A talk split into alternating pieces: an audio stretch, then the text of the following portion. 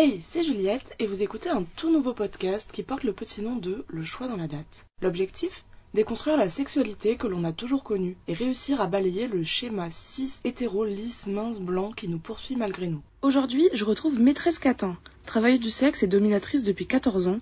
Elle nous raconte son vécu avec ses différents kings sexuels, notamment celui du vomi. Attention donc si tu es sensible à ce sujet. Bonne écoute.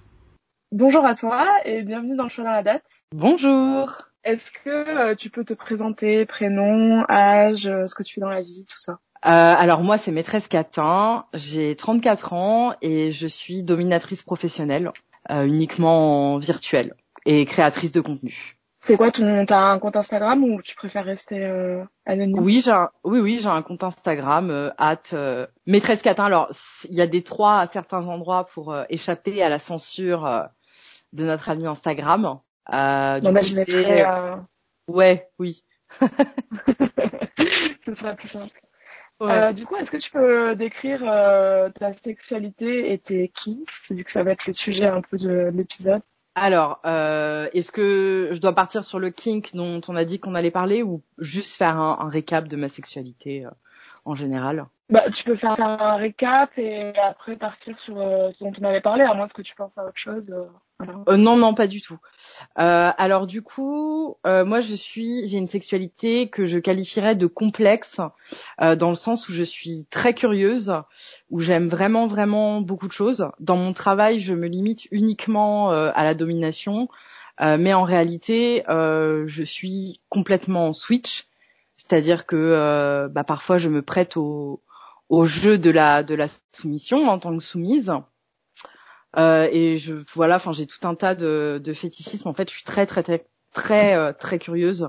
Je peux autant apprécier le par exemple ce qui est, est appelé le slow sex, qui est le fait de vraiment profiter de l'instant présent sans qu'il y ait cette injonction à la pénétration, à l'orgasme, autant que je peux apprécier un rapport beaucoup plus classique avec pénétration, bah, voilà. Et euh, j'ai un kink parce que j'ai et alors j'ai vraiment énormément de kink. Moi, je suis très euh, très orientée euh, jeu de rôle et ce peu importe qu'on soit dans un rapport BDSM ou pas du tout. Mais j'ai un kink qui est euh, très curieux, très particulier, qui est celui du vomi. Et qui Voilà. s'appelle du coup euh, c'est ça? Exactement, tout à fait, ouais. Mm, mm. C'est un petit peu comme tous mes kinks, en fait, je dirais que ça m'a un peu tombé dessus par hasard. Euh, je faisais une fellation à un partenaire et euh, bah, je suis allée un petit peu trop loin et j'ai vomi sur sa queue. Euh, moi, j'étais au début très gênée euh, parce que je, voilà, je, je me suis dit que lui, ça allait le dégoûter, euh, qu'il allait trouver ça dégueulasse. Et en fait, il a adoré ça et enfin, il m'a engagé à, à continuer ce que j'étais en train de faire. Et euh, en fait, juste avant, je venais de boire du jus d'ananas. Donc du coup, le contenu qui est sorti était sucré. Enfin, c'était hyper agréable. Et du coup, bah, c'est comme ça que j'ai découvert que j'aimais ça. Et puis, euh, et puis plus tard, j'ai eu l'occasion de le tester dans la domination aussi, donc d'une manière qui est euh, très différente et beaucoup plus cérébrale finalement. Dans, dans quelle mesure le travail du sexe, ça a eu un impact sur ta sexualité, notamment sur tes kinks? Est-ce que ça t'a aidé à plus les assumer ou à en faire plus peut-être? Euh, alors moi, ça fait euh, bientôt 14 ans que je suis travailleuse du sexe. Donc en fait, toute ma vie d'adulte, euh, je l'ai passée en étant euh, travailleuse du sexe. Je saurais pas dire à quel point ça a un impact. Euh, tout ce que je peux dire, euh, c'est que du coup, dans ma partie privée, j'ai envie de tout, sauf de dominer. Euh, sauf en de très très rares occasions, enfin en de très rares occasions. J'exagère un peu, mais sauf avec des partenaires qui sont vraiment très soumis, très serviables et avec qui vraiment il y a un vrai partage, une vraie connexion. Euh, et où je sais qu'il y a cet échange et où on peut tester des choses euh, que moi j'aurais pas forcément l'occasion de tester dans mon travail, notamment parce que je fais du virtuel. Donc ça peut m'offrir l'opportunité de tester pas mal de choses euh, en réel. Mais on va dire de façon globale, c'est surtout que j'ai pas, euh, j'ai, on va dire que la domination, ça va être un quart de ma sexualité privée et le reste, euh, j'ai pas du tout, du tout envie de dominer quoi. Et du coup, comment est-ce que tu, tu vois par rapport à ton kink euh, du vomi, comment est-ce que tu le dis à tes partenaires? Est-ce que tu rencontres des gens que tu sais d'avance que ça va être ok pour pratiquer ça? Euh, pas forcément. euh, c'est pas forcément évident de trouver des partenaires avec qui le pratiquer, même si bon bah jusque là j'ai plutôt eu de, de, la chance finalement.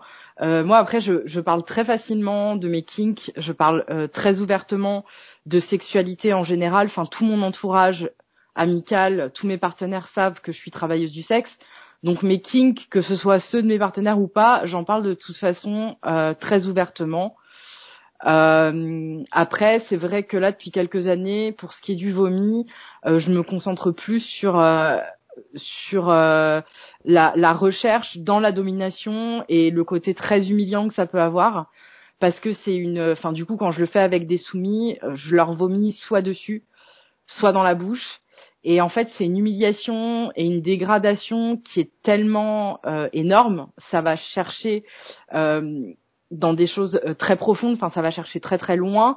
Et du coup, il y a une espèce de, de, enfin, moi j'entre dans une espèce de, de transe. Enfin, je trouve ça hyper transcendantal. Euh, et, ça l'est aussi pour le partenaire. Et euh, du coup, je vais plutôt, euh, c'est vrai que je vais plutôt explorer euh, de ce côté-là. Alors, il faut une bâche. C'est bien d'avoir une bâche ou en tout cas un drap enfin voilà quelque chose qui va qui va protéger euh, qui va protéger le sol.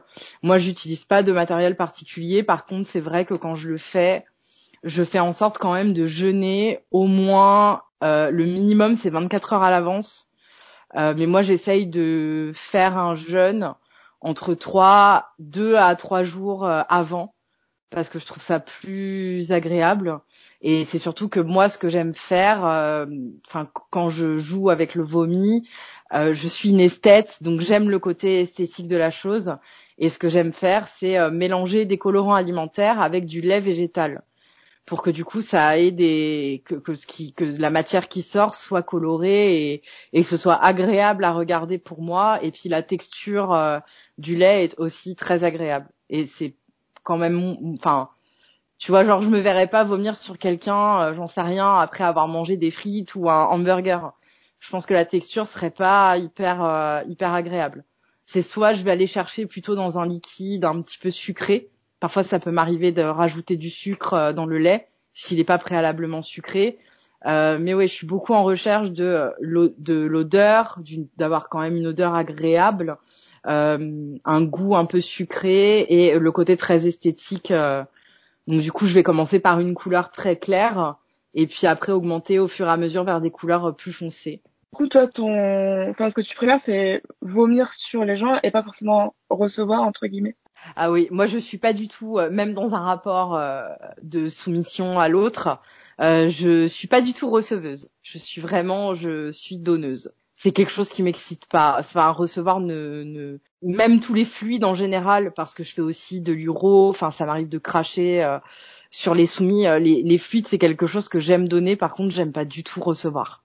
Ouais, c'est vraiment deux trucs différents euh, et bien distincts quoi au final. Oui, parce que même dans le rapport de soumission à l'autre, euh, ça, ça, ça m'arrive encore de faire des fellations et de, enfin à partir du moment où je sais que euh, mon partenaire euh, peut aimer le fait que bah, je vomisse sur son sexe, bah je vais jusqu'à ce point-là et, et je, je, vomis sur son sexe quoi. Mais et donc bah oui forcément je vais ravaler le, le la matière et ça va pas forcément ça va ça va pas me déranger du tout mais euh, par contre je, je, je ne reçois pas et est-ce que tu te considères complètement épanouie, disons, depuis euh, cette découverte? Bah, à partir du moment, en fait, euh, au moment où j'ai découvert ça, bah, ça a contribué à mon épanouissement, mais en soi, j'étais déjà très épanouie dans ma sexualité. Et moi, je considérerais toujours, enfin, je suis une, une, je suis, en fait, je suis très curieuse. Je suis vraiment une, une exploratrice du cul. Donc c'est-à-dire que même des, des kinks qui moi vont vont pas m'exciter, ça va m'intéresser d'écouter les gens en parler, de, de me renseigner dessus parce que je, trouve ça fascinant, je trouve ça hyper intéressant de ce que ça peut dire aussi sur les gens. Et à partir du moment où je vois qu'entre les partenaires il y a ce partage, cette connexion et, euh, ouais et cet amour euh, du kink, ça va m'intéresser. Mais en soi, moi je pars du principe que ouais j'aurais toujours euh, des, je, à tout âge, je me découvrirais euh, des nouveaux kinks. Hein, euh. Pour moi, c'est jamais fini, ce qui n'empêche, qui ne m'empêche pas au demeurant d'être, d'être très épanouie à l'heure actuelle. Et du coup, est-ce qu'il y a d'autres pratiques euh, entre guillemets hors normes? Parce que en faisant mes recherches, j'ai vu que c'était pas non plus un truc hyper courant. euh, Enfin, j'ai quasiment rien trouvé là-dessus, quoi. Mais est-ce qu'il y a d'autres pratiques euh, euh, qui t'intéressent au-delà de ce que tu m'as déjà dit? Euh, bah, alors moi je pense qu'en fait c'est pas que c'est pas courant, enfin c'est, je pense pas que ce soit ultra courant non plus hein, ce fétichisme du vomi. Euh, c'est juste qu'en fait c'est un petit peu comme la scato, c'est que c'est quelque chose de tellement tabou. Euh, Il y a un, tellement un stigma autour de ça que je pense que c'est très très dur euh, de trouver des gens qui pratiquent et je pense que c'est très très dur euh, euh, de trouver des sources là-dessus parce que c'est vraiment hyper hyper tabou. Alors je pense que la scato c'est plus facile en soi à trouver que le vomi, mais je pense qu'en réalité il y a plus de gens que ce qu'on croit, euh, dont c'est le kink. Et sinon après d'autres kinks qui sortent de l'ordinaire, euh, bah j'aurais tendance à dire la nourriture prémâchée qui peut finalement enfin être assez corrélée euh, avec le vomi. Donc moi ça va plutôt ça va être vraiment dans le rapport euh, dominant où je vais apprécier de cuisiner par exemple un gâteau parce que moi je sais pas pourquoi c'est toujours avec le sucre hein. Euh, je vais vraiment kiffer de cuisiner un gâteau pour un soumis ou un esclave euh, d'en découper une part et de la prémâcher et puis de lui donner la béquée en fait et de lui cracher la nourriture prémâchée euh, dans la bouche. Est-ce que tu as déjà subi du king shaming? Raconter un peu euh, une anecdote par rapport à ça ou euh, ce que tu as envie de dire aux gens qui, qui disent que ta sexualité euh, elle est un peu bizarre quoi? Euh, est-ce que j'ai déjà subi du king shaming? Si c'est le cas, je m'en souviens pas vraiment. Euh, je sais que là, depuis que je fais du virtuel, euh, j'ai la chance d'avoir sur Instagram une communauté qui est vraiment très bienveillante. Euh, sur euh, Twitter, c'est possible que ça arrive parce que Twitter, je trouve que c'est pas très bienveillant comme réseau. Mais honnêtement, ça ne me marque pas plus que ça. Enfin, moi sur Twitter, ce qui me marque, c'est plus les réflexions sur mon corps. J'ai souvent des attaques grossophobes sur Twitter, mais bon après, euh, enfin ça va quoi. Je suis pas, je, je, enfin ça, on va dire que j'ai la chance de ne pas trop le prendre à cœur et que ça me passe au-dessus. Euh, ouais, ça, ça, je pense que oui, ça, ça m'est déjà arrivé. Mais généralement, ce que je fais quand ça arrive, euh, c'est que je dis, j'explique en fait aux gens euh, en quoi c'est pas bien euh, de se moquer et, et en quoi en fait il faut respecter euh, les kinks de chacun. Mais moi directement, en fait, j'ai tellement un entourage euh, qui est dans le kink.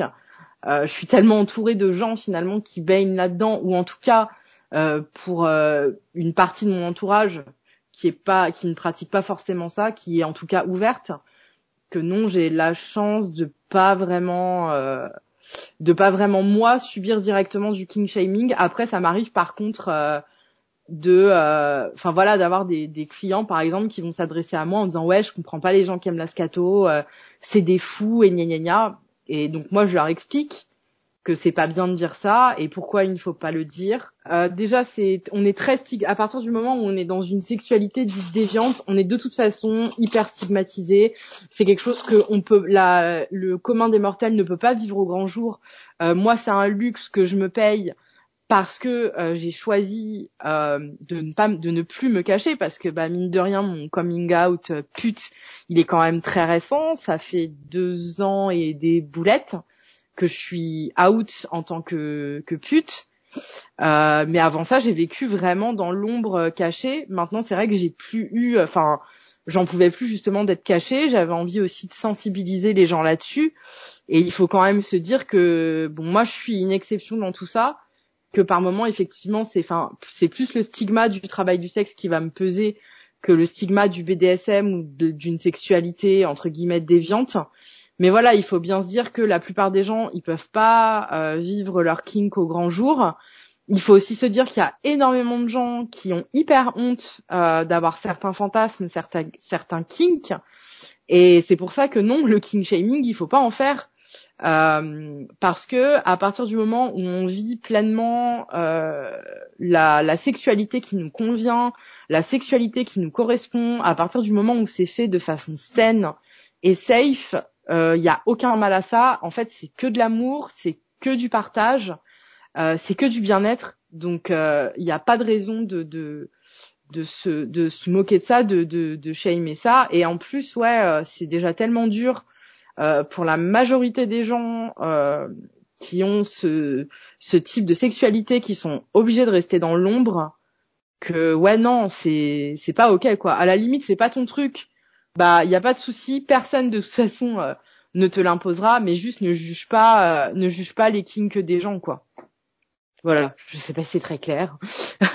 Et du coup par rapport à bah, ces personnes qui osent pas trop euh, euh, bah tu vois un peu assumer leur sexualité etc qu'est-ce quel conseil tu aurais à leur donner est-ce que tu as des, des ressources un peu à partager par rapport à ça? Pas vraiment honnêtement. Enfin moi, c'est vrai que j'ai l'habitude d'être dans mon travail euh, face à des hommes qui ont énormément honte euh, des fantasmes qu'ils peuvent ressentir, qui ont énormément honte euh, d'avoir certains fétichismes, certains kinks, et je fais tout pour me montrer rassurante et pour leur dire que c'est ok, qu'ils ont le droit d'être excités par telle ou telle pratique.